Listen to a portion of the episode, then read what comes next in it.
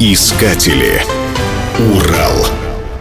Златоуст – самый уральский город. Горный хребет Уралтау, давший название всему обширному региону, возвышается над городом с востока и служит ему линией горизонта.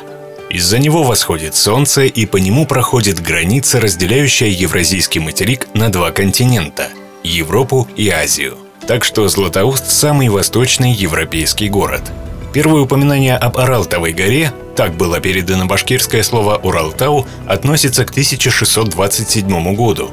Поначалу термин «Урал» использовали для обозначения южной части современного Урала, а его центральную и северную часть именовали русским словом «камень».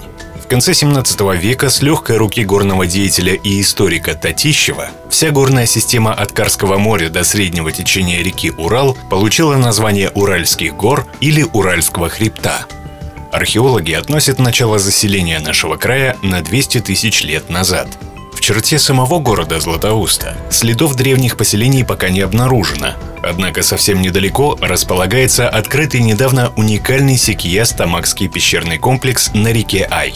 Именно там в 1995 году были обнаружены археологические следы всех исторических эпох – палеолита, мезолита, неолита, энеолита, бронзового и железного века – Впервые встретились хорошо сохранившиеся изделия из дерева. Здесь найдены захоронения пещерного человека. В пещерах найдены бронзовые и серебряные изделия.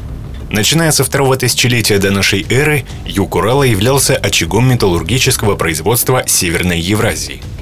Отсюда получали бронзовое оружие кочевники-савроматы, снабжались медными слитками земледельческие племена Приуралья, охотники Зауралья и Западной Сибири – развитием медиплавильного производства связано и становление на Южном Урале протогородской цивилизации древних ариев. Знаменитая скифская тропа, путь по которому проходили к Волге и при Черноморью многочисленные волны кочевых племен из Средней Азии и Дальнего Востока, проходит в районе села Веселовки в нескольких километрах от Златоуста.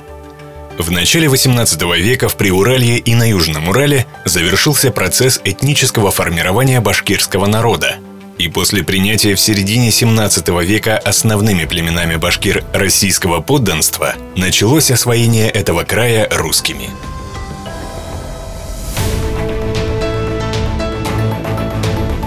Искатели. Урал.